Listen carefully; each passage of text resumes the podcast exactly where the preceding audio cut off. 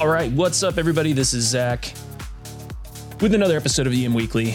This week, we're going to talk about the top 10 skills for responders.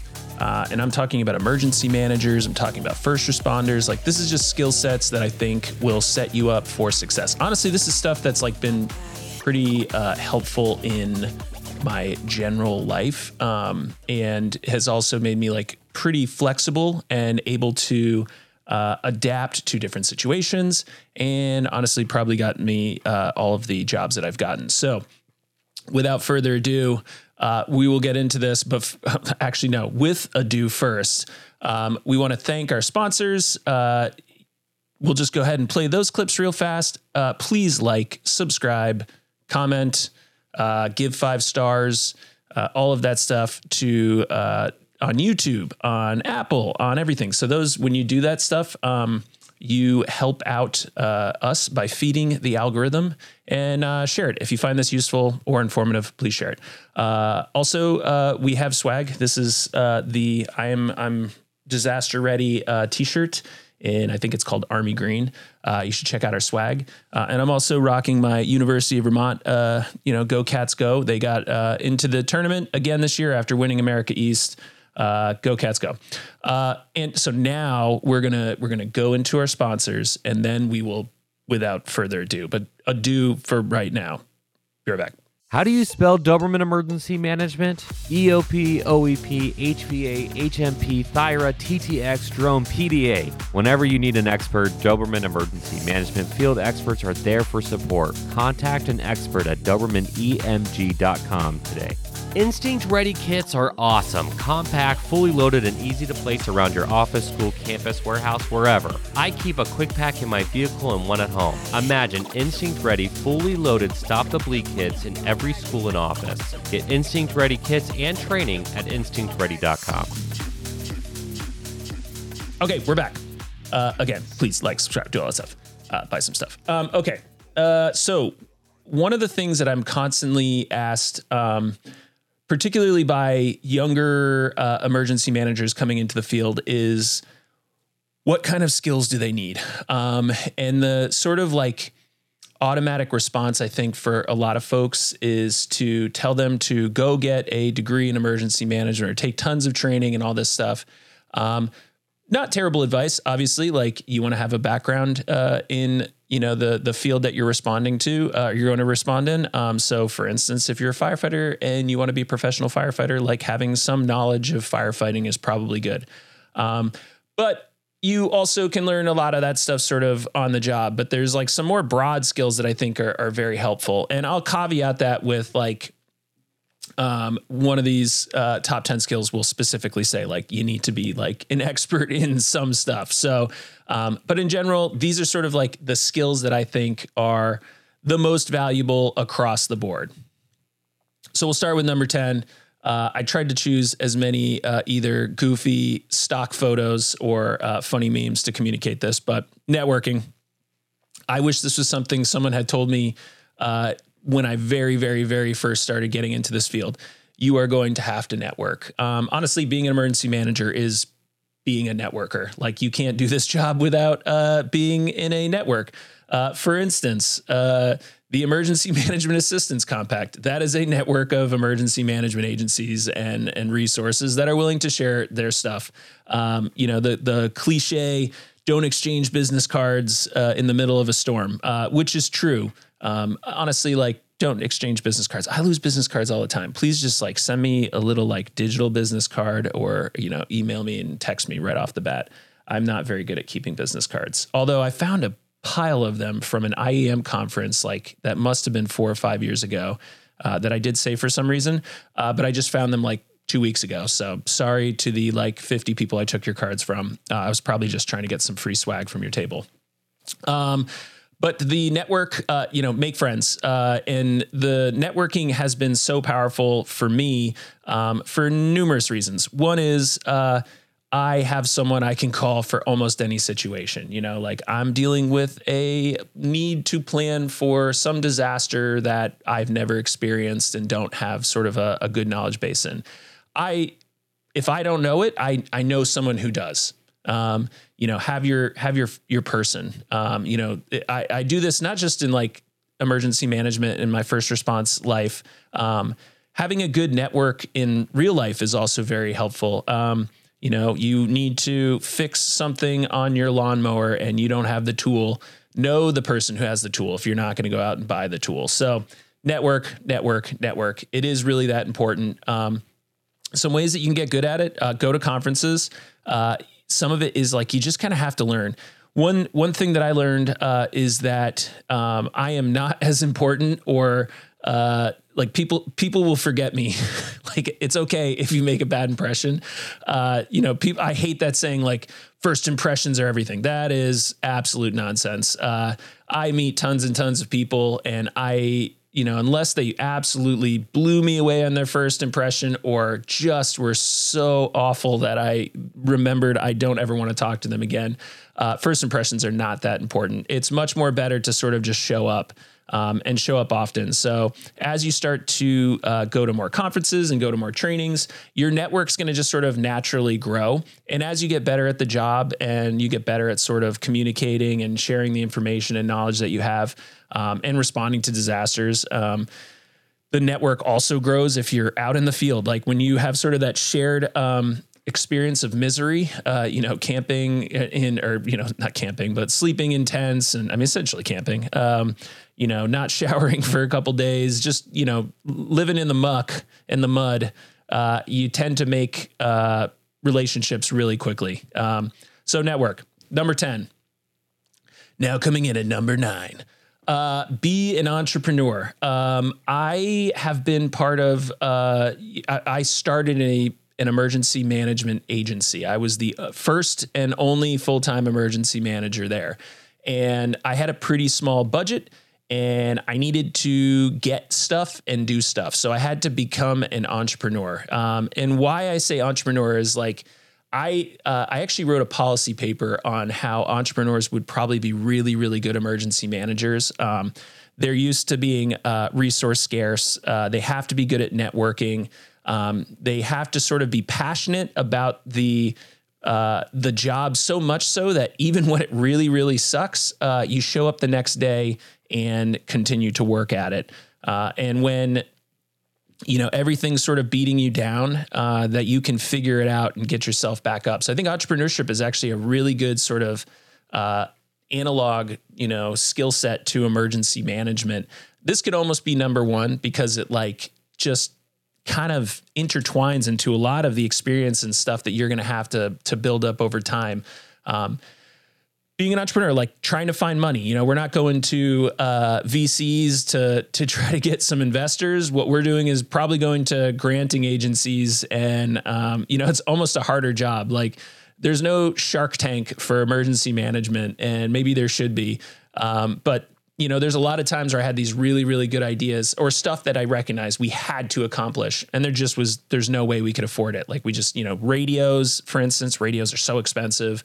Uh, one thing I ran into is we had this uh, very large event every year, and it was right. It was surrounded by roads, and we had basically no blocking. We used to put like golf carts and like pickup trucks, but um, there was a period of time, like I don't know, eight years ago, uh, where people were using vehicles as weapons. Like it was all of a sudden everything. Like people were running into crowds. They were driving on sidewalks, hitting people. It was just like all of a sudden everyone was like attacking each other with vehicles. And then there's just like the accident, you know, someone accidentally steps on the gas or has a medical emergency and just plows through a crowd. That was what we were primarily worried about. Um, and we needed uh, a like vehicle barrier system. So I was like, how are we going to do this? And I looked around and there was a lot of really good ones, um, but they were designed for like large, large cities that have basically unlimited budgets. They're just so expensive, but they work really, really well. And so I just had to get creative and figure out different ways to find funding. And I had to use like grant resources that I didn't even know existed. Um, got the funding and, and was able to do it. And actually, it's been used. Uh, not just for the agency that hosted it, but also uh, some partner agencies that needed it. So that was really cool. So be an entrepreneur, come up with creative ways. Like, and the other thing is like, again, you're especially uh, for single person shops with no budget, um, you're going to have to get creative. Uh, do you have a radio? You know, like, do you have any way to communicate with the other agencies that you need to communicate with? Um, if not, how do you come up with one? Like, they're very expensive. Like, a good multi-band radio is like ten thousand um, dollars. So, what else can you do? Uh, you could beg the fire department or police department to give you some radios, like the older reserve radios that they keep, or you know, for for their rookies uh, and their new folks uh, that are beaters. You know, just be like, hey, listen, like I know these are your extras. Is there any way I could get them, and in exchange, I will help you with an exercise? You know, just be flexible, be knowledgeable, and like sort of how to uh, adapt yourself to uh, situations that you know you may not know. Like, how do you build an EOC? Like, I think a lot of people just have these visions of these giant, beautiful EOCs with huge video walls, radios. You know, everyone's got a workstation. Um, but for most people, a uh, the the executive conference room uh, for the government, you know, the government offices, whether it's a mayor or governor or something, you know, c- can work. Like you just need some basic stuff, um, and you have to be kind of thrifty. Uh, you know, again, I, I got a whole bunch of communication equipment equipment from an IT department. I knew the IT folks really well. I treated them really well. I worked with them all the time. They liked me. I liked them. And so I kind of just begged them for stuff and they gave it to me. And so I was able to build this really cool, like uh, my mobile EOC, which was really just an SUV. I had everything I needed to set up an EOC in any single space that I needed. Um, so again, just be an entrepreneur, be resourceful, um, adapt, overcome, excel. Uh, that's like, you know, my mantra in everything. Number eight, don't wing the important stuff. Like you're going to have to be an expert sometimes. Um, and what I mean by be an expert is like, uh, if you're an emergency manager or a first responder, whatever your specific field is, you need to know enough that in the midst of an emergency, uh, you don't have to learn it. Um, so those are some like basic skills. Like that could be uh, understanding how to sort of build the incident command system. It could be some like project management stuff. It could be uh, you know, maybe your area of expertise is planning. Like you need to be a planning expert. So I don't think you need to be an expert in everything, um, but whatever your sort of like specialty lane is, um, you need to be very, very good at that because, uh, especially as incidents grow, you know, at first you're going to have to do lots and lots of stuff, but as more help shows up, you're going to kind of find your lane and um, you need to sort of like figure out what that lane is. Um, and I think there's opportunities in that to sort of figure out what you want to be an expert in. I've sort of fallen into a few different areas of expertise. Um, radios like communications 100% like i i don't know if i'm an expert expert in the sense of like if i were to talk to probably some of the people who are listening to this podcast they're probably going to be like uh, you know, basically radio engineers. Like there's some radio people for some reason are just like so smart on radios. Like it is a incredibly complicated and complex, um, you know, uh, area of expertise, I guess. Um, you can just, there's, you know, you can get in the weeds in a lot of different stuff, but like radios, you can get really, really into the weeds. So, but I think I'm an expert enough that like I can navigate 90% of like what I need to uh, in the mix, midst of a disaster. Um, so I often fall into a either radio support role or some sort of quasi radio communications. Public information was another thing. Uh, I just uh, sort of got good at uh, got good at speaking. Um, and uh, you know my my English is is gooder and my grammar is goodest, and um, so you know I kind of found myself into PIO stuff largely because I really was an early adopter of social media and um, sort of emerging communication uh, techniques. Um, I have a TikTok. Uh, it's really stupid, and um, a lot of the stuff is dumb. But uh, you know, I know that that is something that a lot of people communicate on. So if you're an emergency manager and you don't know what TikTok is, or you've never uh, used it, uh, I know it's probably mostly uh, for spying on us, um, but it is also where hundreds of millions of people communicate every single day. And in a disaster, you might need to lean into that. I was very early on in the Twitter uh, so we had the uh, VOAD or not VOADs. Um, oh gosh, what do we call those? Uh, it's been so long. We had like a hashtag uh, for social media. Social media. It was like S M E M. I think it was S social media in emergency management. Hashtag S M E M. uh, this is, uh, I mean, like 15 years ago or something. I can uh, I can say I had the first public safety social media account in the state of Vermont. Um, and when I worked, uh, I went over to New York State for a little while and worked with a county over there. And um, I had them spun up on um, social media. And I just remember the first time I talked, I did a presentation on this. They were like, dude, what are you talking about? There's no way this is this Twitter is going to stick around. Um, and they kind of weren't wrong. Twitter has sort of fallen apart, uh, but it lasted, it had a good run. At least uh, I think it's like 15 years or something. It's been going strong.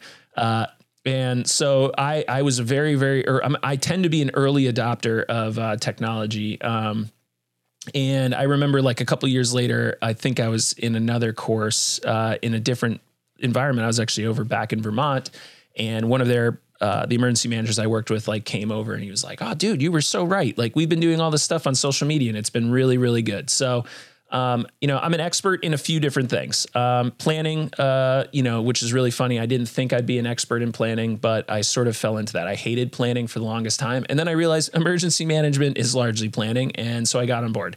Um, you know, the whole kind of shut up in color sometimes it actually can be valuable. Uh, you know, uh, when someone's like, hey, you just have to do this, and then you do it, you're like, oh, cool. All right, this is actually useful. So I'm not saying again, don't be a, uh, an expert on everything. That's just impossible. Um, but find a few lanes of expertise and then try if you can figure out like within your team or your team of teams where the areas in need are, especially if you're a new emergency manager. If you can do something that nobody else on the team can, you are immediately elevated into the higher echelon because uh, there's always going to be someone who's like, hey, do we have someone who's spun up on X? And if you happen to know X, guess what? You're the expert, you're the boss, you get to move into a position of power. So, um, you know, don't wing the stuff that's really, really critical. Be an expert in that. Um, but then also be flexible and, and get around. All right. Number seven. Oh my gosh, this is like a landmine. Take care of yourself uh, and make sure that you're taking so that you can take care of everyone else. And that is through wellness. Uh, and wellness is sort of like one of those words that's like very um, sort of amorphous, uh, nebulous, whatever you want to use as a the turn of phrase. Um, wellness in my in the way that I'm talking about it, there's there's mental health, uh, there's physical health. If you're religious or or just sort of like need some sort of like higher power or otherwise, like spiritual health, like uh, you can get spiritual health through other stuff as well, but like just sort of like that moral guidance and like keeping the ship upright um, whatever you know they call this sort of like holistic wellness or, or um, you know in the military this this is something that's really really pushed heavily or has been recently and for a long time wasn't. Um, i got super super burned out on a job and basically was like i'm never working in emergency management again. I hate it. Uh, I, and it was because i was not taking care of myself. I worked way more hours than i should have. Uh, I was sacrificing uh, sleep. I was sacrificing, you know, most importantly, like time with my family. Uh, I can't even tell you how many uh, events and and stuff that I had to like leave or I was on the phone the entire time. And you know, your kids don't understand that. Uh, your your spouse may sort of understand that, but um, it's it's not a healthy way to live. Um, and then when we're so busy, we're not taking care of ourselves physically. Like it all sort of like compounds, and then eventually, like you snap.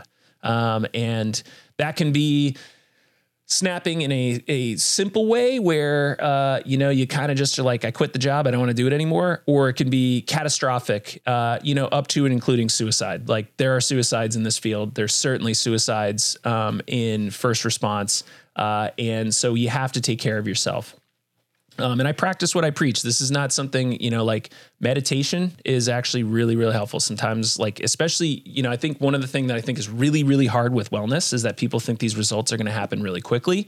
Uh, this stuff takes a long time, years in some cases. Um, some other stuff that I did, I has started to cut back on caffeine. You know, there's like the, the drugs of an EOC, caffeine and nicotine. Like you have so many people that are just like surviving off of cigarettes and coffee. Um, I can't even tell you how many emergencies I've responded to where I'm like, "Have you eaten a meal?" And they're like, uh, "Not in a while."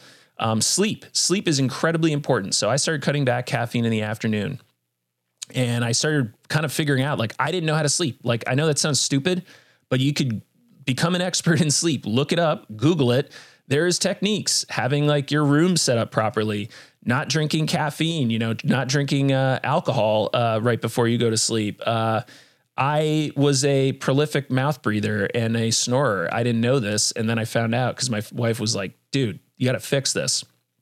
And I know this sounds crazy, but look this up afterwards. I'm not crazy. Mouth taping. I have slept so much better since discovering that I could just tape my mouth shut. And I know that sounds really, really weird, but I promise you, if you look it up, uh, you will be shocked to find out that this can have a profound effect on the amount of sleep. I didn't have dreams for years. I never slept through the night for years. I'm talking like over a decade. Um, take care of your PTSD. Like if you have, uh, you know, a lot of sort of stressors from traumatic incidents, uh, and you need to talk to someone, go do that. Um, don't put that off. That stuff does not get better with time. Um, if anything, it gets worse with time. All this stuff, like your healthcare, all of your health gets worse with time.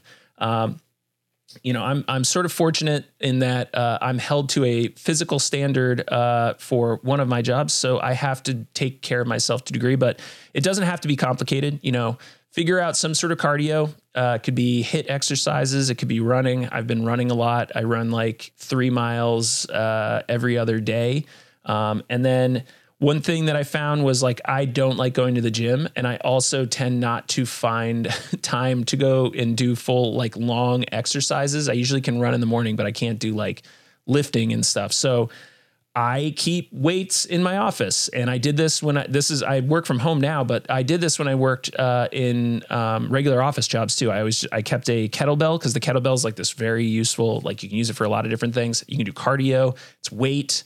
Uh, you can do some flexibility stuff. It's uh, it's dynamic movement.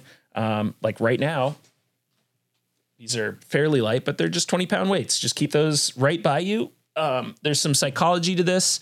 Uh, you know, uh, one of the ways to sort of start getting into an exercise routine is to actually just put your exercise clothes at the end of your bed, uh, you know, on the floor, like set up so that when you wake up in the morning, you have to like step over it to start your day. And it's just a mental reminder like, oh yeah, I should probably just put these shoes on and go for a run. And uh, again, really, really important to take care of yourself. Uh, this job can be very, very demanding. Um, and uh, there's nothing that I find more depressing, and it's happened a few times in my career where you have someone who is either at like about to retire or just retired and they drop dead of a heart attack. Um, or you know whatever you know have a stroke or get you know job related cancer um, because they're not taking care of themselves. And that's not to put blame on them um, you know there's lots of stuff that can cause that. Um, but these folks specifically i knew had major health issues because they were not taking care of themselves. And uh, so yes get sleep drink tons of water eat uh, good food exercise you know anything in moderation. Like i enjoy beer and bourbon. So i'm going to have some drinks. Um, but I've cut back a lot. I don't. I, we try not to drink during the week. We try to keep that uh, to the weekend. Uh, and coffee, I drop. You know, coffee. Caffeine is like the number one used drug in the world, um, and it can be a great booster. It can kind of get you through. Um, you know, times when you need that little extra boost, but it's also terrible when you need to go to sleep. Um, and don't offset this stuff with like supplements and vitamins and stuff. Like that's great. Like you should take those if you need them, but that's not a solution to like not taking care of yourself. All right, moving on. Number six. Be a critical thinker. Uh, I cannot tell you how many times uh, we have this like there's the sunk cost fallacy, right? Like someone who's so invested in an idea or concept or a, a they're going down this path that they refuse to change course. Um, and a lot of that has to do with ego. We all have ego. We also all have our own biases, uh, biases, bias, biases, bias, whatever it is. Uh, we look through stuff through our own lens, and we have these like predetermined judgments on like people and things and and ideas. Um, and that can get you into a lot of trouble. And it's and you can course correct, right? Like that's the other thing. Like being a critical thinker, use your data. Like you can trust your gut if you have nothing else to rely on. But as an emergency manager or first responder now, like we are data saturated. We have so much data. Um, and so there's really no reason to be like, well, I think this is what's happening. Um, and the other thing, like, I think, well, people are like, well, my training and my experience, like, I know how stuff works. That's data, right? That is actually useful data. Um, so in in lieu of of other data, yes, you can use your training and experience and knowledge to certainly get through a situation, but supplement that as soon as you can. Like, um, you know, as a firefighter, like I learned to read smoke. Um, and so I got really good at sort of understanding like what is the situation that's going on inside this building before I got there.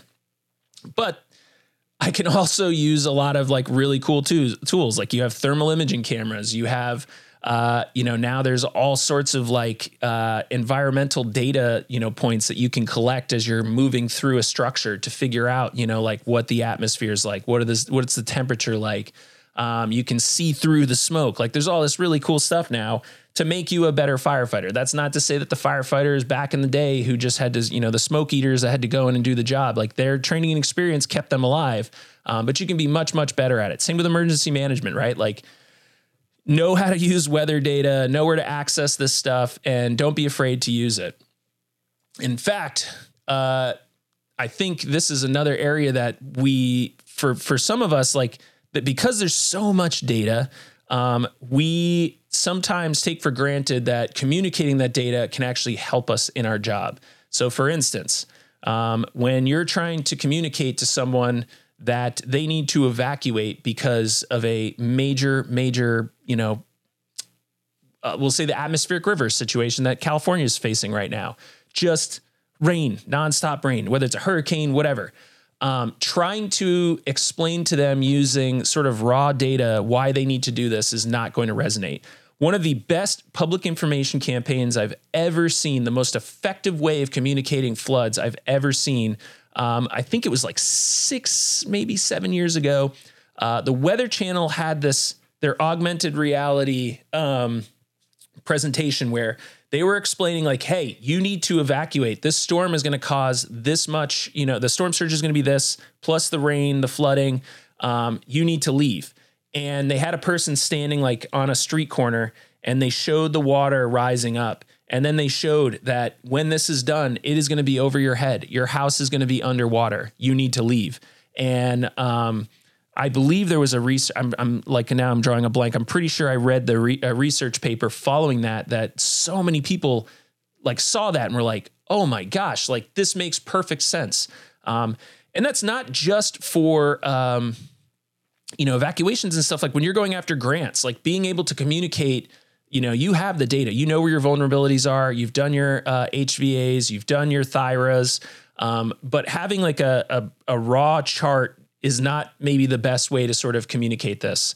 Um, it's this is even more important when you're talking to people who aren't necessarily in the field. So when you're communicating to like your political leadership um, or or your agency partners, you know, we have this bad habit of using all, I just did it. Uh, you know, your HVA hazard vulnerability analysis, the, you know, all of these sort of like acronyms that we use, uh, ICS, like we throw ICS around in all these conversations, but it's, it's very common that, especially when I'm talking to non uh, emergency people, that they're like, have this glaze over look like, what is ICS? Is that like an illness or something? Um, so communicating data and information in a way that is like digestible for everyone. Um, because if you're not doing that, like if you assume that everyone speaks the same language as you uh, and communicates in the same way as you and understands data in the same way as you, uh, you are going to fail. So get really, really good at visualizing data. So that means also learning how to do, uh, you know, run multimedia systems. Like, do you know how to use Photoshop? Do you know how to use Adobe Illustrator? Do you know how to do video editing? Do you know how to do audio editing? Like, these are skills that are not like nice to haves anymore. You have to get spun up on this. I can promise you that in an emergency, um, if you're trying to communicate a lot of information in a very, very short period of time, like visually can be very, very uh, much more effective. Audio, audio could be much more effective. Um, and trying to hit all of your different audiences. You're going to have people who don't speak your language. You're going to have people who have like uh, functional needs where maybe they they can't see or they can't hear or they have trouble processing information in certain ways. Like the more sort of ways that you can take complex information and break it down into digestible forms, uh, the better off you're going to be. I mean, honestly, that's like a million dollar skill set. Like anyone who can do that effectively, you know, again, you're right up at the top. Number four, paper is dead. Long live paper. You're going to have to get techie. I, I'm so sick of people who are like, when it all fails, we're going back to paper. Sure. Um, I I can't remember uh, the last disaster where I operated solely off paper. Like it's just it's and I'm not saying don't have it as a backup, don't be proficient, don't be ready, but like this is a technological industry. Um, we are again as we're talking about data your uh, incident management systems can ingest crazy amounts of data streams um, we you you as a emergency manager i'm going to tell you some skill sets you have to have uh, in the future. Like you're just going to. Have to gis geospatial information systems mapping you have to get good at that. That is like everything. Um, and it's expected you know when fema's getting their uh, damage you know when you're trying to get declarations or you're trying to get reimbursement having georeferenced data, so like photos aligned with some uh, coordinates with uh, good metadata and the information attached to it that you're trying to communicate is much better than a arbitrary picture that has you don't really know where it's at and you say well this road is damaged. Okay where on this road is this damage what is this you know when you say your the building is destroyed you know, sure, you can do your dashboard uh, assessment and you're driving around and you're like, that building's destroyed, that building's destroyed, that building's damaged. Um, but if you can provide, uh, you know, uh, geo rectified aerial imagery um, or just a cell phone picture with some coordinates on it, that is light years ahead of uh, how we're really mostly currently operating. Um, and I think by default, emergency managers kind of get lumped with all of these like peripheral skills that like aren't necessarily in the realm of like first responders. Drones started in public safety and emergency management. Like we were using them before other agencies. I think we've sort of now been surpassed. Like fire departments and police departments are using drones for a lot of really cool stuff and they're very uh, proficient with it. But that also means like where we used to maybe get feeds into our EOCs of like uh, just mostly radio communications and then like a couple, you know, maybe like a, an update into your WebEOC or something. Um, now you can stream live video from a uh, you know fire department drone. Uh, maybe it's tethered and it'll be up there all day, and that's a hugely valuable piece of information, especially in an EOC where like you're so disconnected that sometimes you can't really tell what's happening out in the field. Um, but like understanding how all this stuff is connected and how to use it is really important. So that's great. All right, so this uh, this this drone will fly around. It'll it'll send a feed, but you need to know how to access that. Is that like uh, some sort of API from the software uh, that you know we need to then connect to something else? Is it you know just a a address that you need to log into and then somehow figure out how to get it up on the screens? Even an EOC, a modern EOC is an incredibly technologically heavy environment.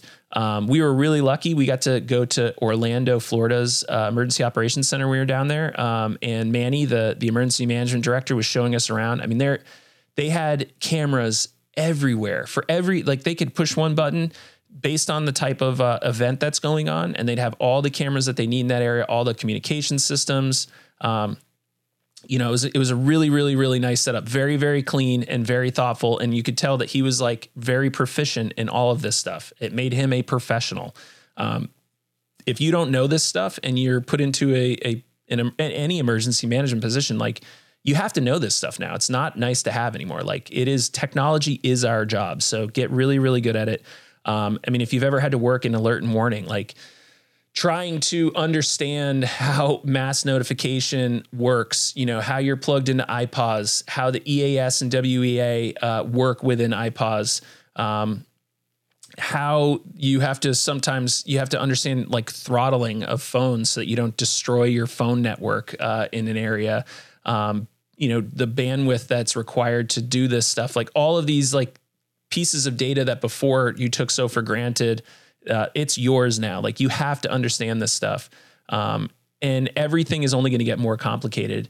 Um, you know, AI, like understand AI. You want to be an expert in something, uh, figure out AI, all the resources that are available in AI. ChatGPT is a godsend. I don't care what anyone says.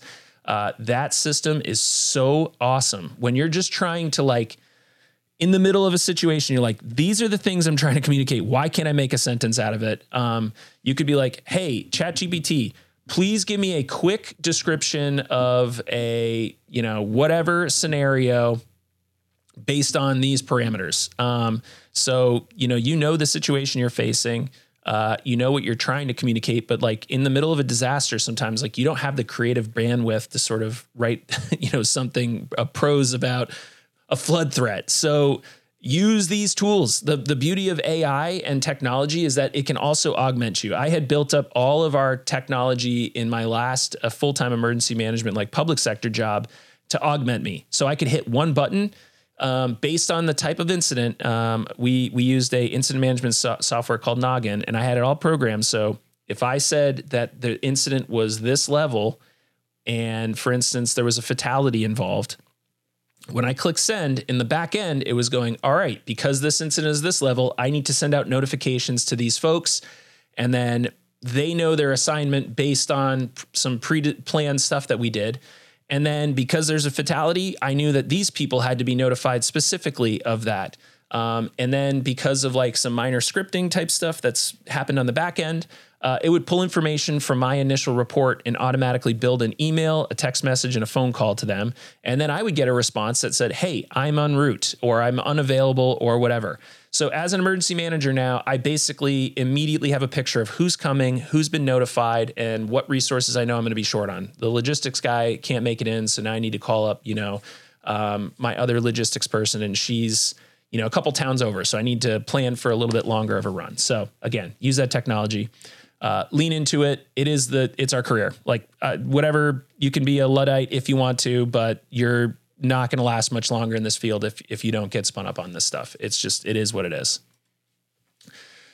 Number three, planning. Plan to plan, and then write plans about the plans you plan to plan. Um, planning is uh, honestly like that's all we do. We have to plan. Like it's it, and planning is a lot of different things. So uh, I also think of planning as like the project management side. So there's there's kind of two worlds of planning that like most emergency managers are working in. There's project management, uh, you know, trying to plan your daily tasks, trying to plan your long term uh, efforts, trying to plan for systems and upgrades and like how you're going to get better. Um, you know, just just doing planning all the time. Like this is this is the nature of the work. Um, I also sort of lump in like planning i like assessing and like the whole sort of planning cycle in this. So like you know knowing how to you know take a area where you're unfamiliar and then familiarize yourself with it and then become really good at it. That's like a plan right? Um, at its most basic form. You do your hva you write your plans and then you build your training and exercising to sort of figure out do these plans work? Is everyone sort of in line with these plans? And then you start the cycle over. So, you know, just get used to planning. I hated, I used to fight this so much. And I think it's because I sort of came from a first response world where I was just so tactically driven. Like, go put the wet stuff on the red stuff. Like, that was like, you know, like we didn't really need to do much more planning than that. Like, fire alarm goes off, you show up in a truck, you go inside, you end that fire you go back outside, you go back to the station. Um, you know, and that's not to say there isn't tons of strategy and, and everything behind that, but it's just much more tactical. Um, and in a lot of cases, when you're in emergency management, you got to be much more strategic. Um, and strategic in a way that you understand the tactics, um, but that you are sort of planning for like that 30,000 foot. I think a lot of emergency managers, especially like single person shops, city, you know, local municipality type of shops, um, campuses, like localized campuses, you can get really, really, uh, you sometimes can't see the forest through the trees. And I think the planning process sort of helps you back out and think about these things. Um, because if you're just constantly putting out fires, whether they're figurative or literally, um, you can't sort of identify the other things that you're maybe letting go. And we get really good at these like high probability, low consequence events. Um, and then we forget about the low probability, high consequence events. Um, and so just like keeping those things on track, and that's part of your planning process. Um, I also think you should have a long term plan, like looking out, you know, five to 10 years. Plan that whole uh, process because um, by doing that, you can uh, essentially um, you put a lot of work in initially and then you kind of go in cruise control. It's all maintenance after that, right? Like you may adjust based on like something that happens and you realize like, oops, like this is a skill set we didn't have or disaster we didn't prepare for or know that it was going to be something we'd have to uh, deal with. Um, but like that's why a really good emergency operations plan, like a comprehensive plan, um, can drive the ship for a very long time. Um, and then you can use your annexes and and and other sort of like specialty, you know, tactical style plans um, to build off of that. But like having those long term guidance, like just something to aim for. Um, and then again, assessing, assess, assess, assess. You have to assess in order to plan. Like you can't just arbitrarily plan. That's just so terrible. It's a waste of time. And I know it happens all the time. People just run exercises we have to do a relocation exercise. Okay, have you done all of the stuff that leads up to this? Do you even know what you need to do in order to have a relocation and reunification plan?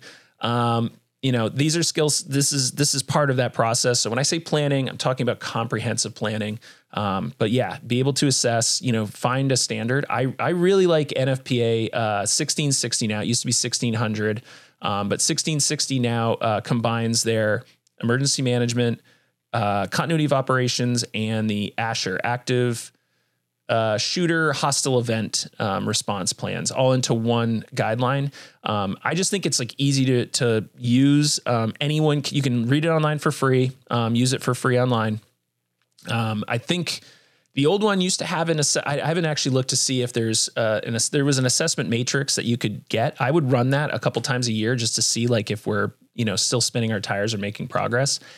EMAP is like the golden standard. Um, and I think it's really good to sort of go towards it's the emergency management accreditation program. Um, it's just it's a lot of work. Like most of the agencies that are EMAP accredited have someone that like basically that's part of their job is just maintaining that accreditation. But maintaining the accreditation also means like you're doing all the stuff to make sure that you can get reaccredited or get accreditation in the first time. So again, assess, plan, execute. Um, I think that's enough on on number three. Number two, create and innovate. Um, I like literally like there's there's no disaster formula. Um, and as all the stuff that I talked about before, which is like very sort of like structured, right? Like stuff that you can sort of work towards to make better. Um, you're going to get sideswiped at some point and just be like, "Whoops! I had no idea this was going to happen." And I, it, I think for a lot of, especially new emergency managers, they're like, no matter what, I have to use ICS. No, you don't. You actually don't ever have to use ICS. That is, uh, it's nice because a lot of people understand it. Basically, um, it doesn't solve problems though. ICS is a tool; it is not a solution. Um, so whatever works. Uh, in some cases, you're going to have to wing it. Um, I worked a lot with nonprofits and like uh, um, like VOADs and uh, church or like the religious organizations that respond to disasters and a lot of them don't use ICS at all, right? And they're very uh, like fluid because you may have a volunteer for a couple days and then you have another volunteer and they might have to move spaces and people are sort of like you know it's they're not full timers so like some people this might be their first time ever being at a disaster.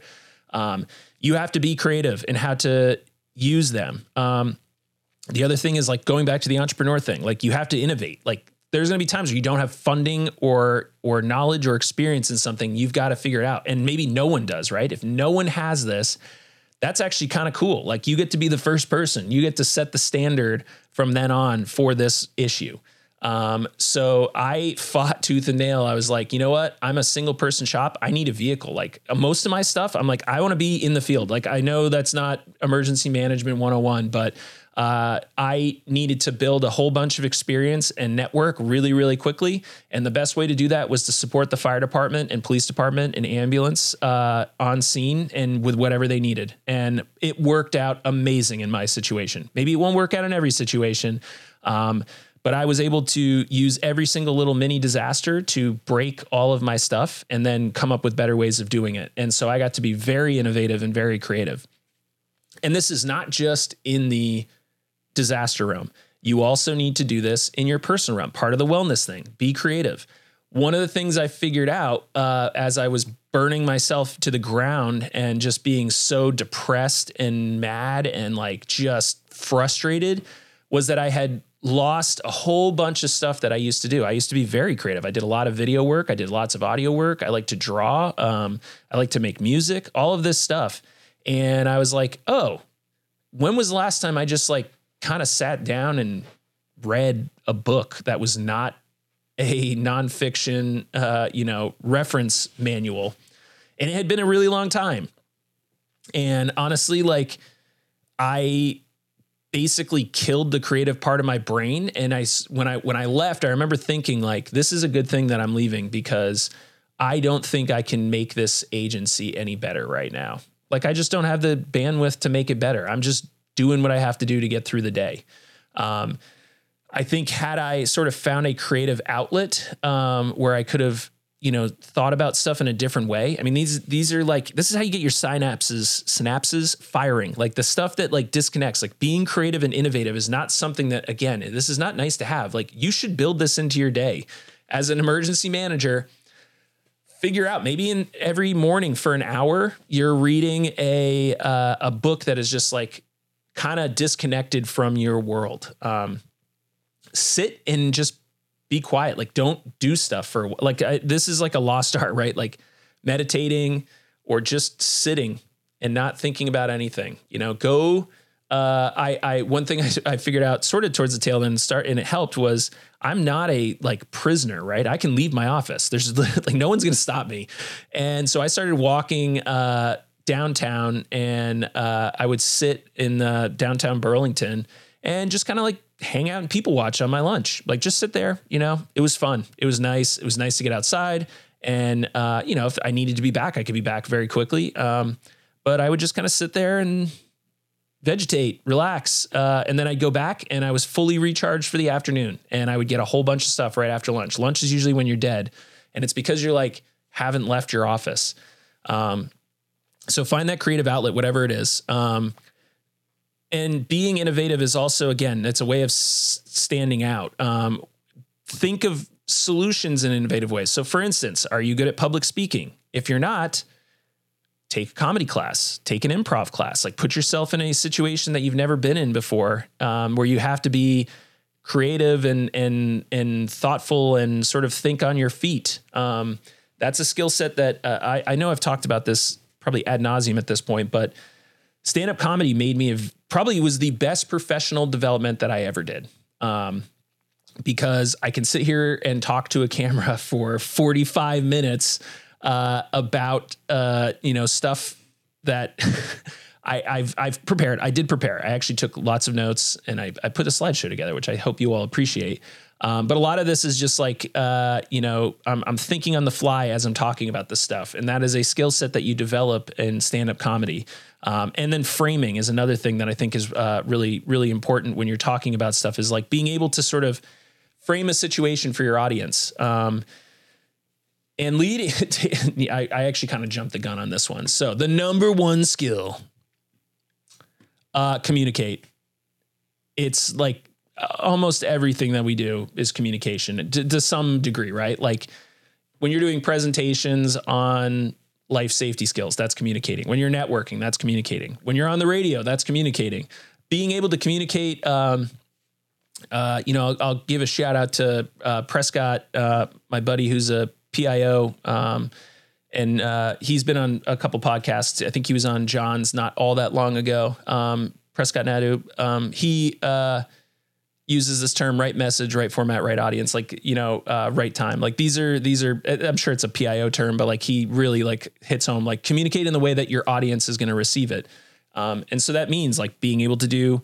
Uh, graphic design. Like this is, I can't tell you how many emergency management documents look like this drawing. And for those of you who can't see it, just Google graphic design is my passion and you will see a whole bunch of these examples. But um, don't use this, the like understand design elements. It's so important. Um, you know, one of the things that like uh, John Scardina, the CEO of this company, uh, Doberman Emergency Management, you know, sort of talks about is like we're almost a design company that does emergency management. It's so like we lean into it so much because it's so important. Um, because it conveys uh, authority, it conveys professionalism. It it clearly communicates when you when you can clearly communicate information um, that wins. There was a recent, uh, so I've been working with uh, my local school district as a volunteer, and um, I was going through a bunch of the state documents, and there's this poster that they have for. Um, I think it's like one of those posters to say like you know call this number. It's 100% anonymous, and you can report a um, you know, a threat or some sort of like life safety thing and there's no consequence. Like this is just a, a tip line. Um, and the poster was unreadable. And I was like, I know from because I have a, a, design background that if I were to print that out, it would be even more unreadable. If I can't read it on my screen in a printed format, it's useless. Um, the fonts were terrible. The color combination was like terrible. There was no contrast. So visually, it stinks. But you also have to remember like you are responsible for communicating to all of your constituents, which means that you have people who are going to have uh, ways that they are taking in information that if you are neglecting them, you are failing as an emergency manager.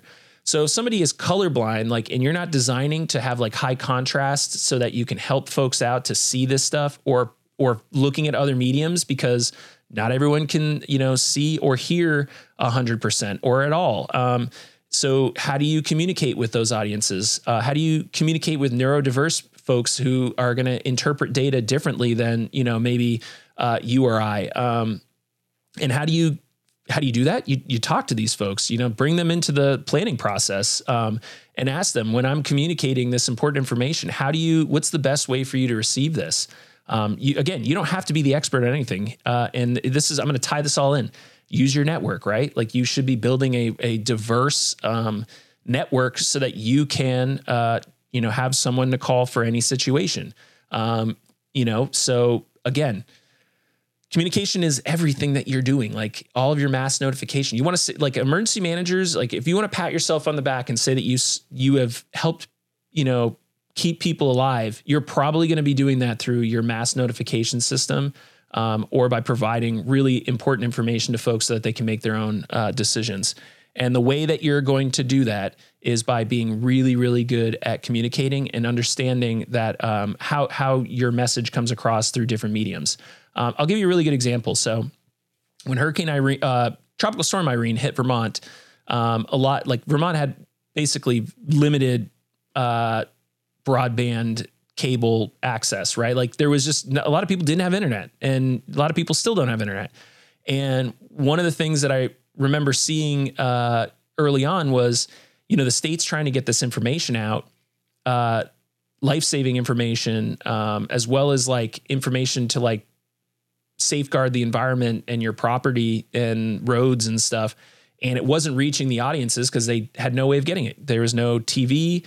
Uh, there was no, you know, maybe there was radio if they had a radio, but they there was no internet in a lot of places because it had been destroyed. Uh, the infrastructure was down, and so towns got smart and they were like, "Oh, well, we will just start to post this on the cork boards outside of our general stores because everyone's going to the general store because they need to, uh, you know, get their food and and milk and bread and all that other stuff that you get in a disaster. And uh, because people had nothing else, they were. I mean, in some communities they were completely cut off and stranded. They could go down to the cork board and they were reading what was there, and there was uh, information on how to get help, what numbers to reach, um, when the meetings were going to be, um, and that was the other thing, like public meetings, like.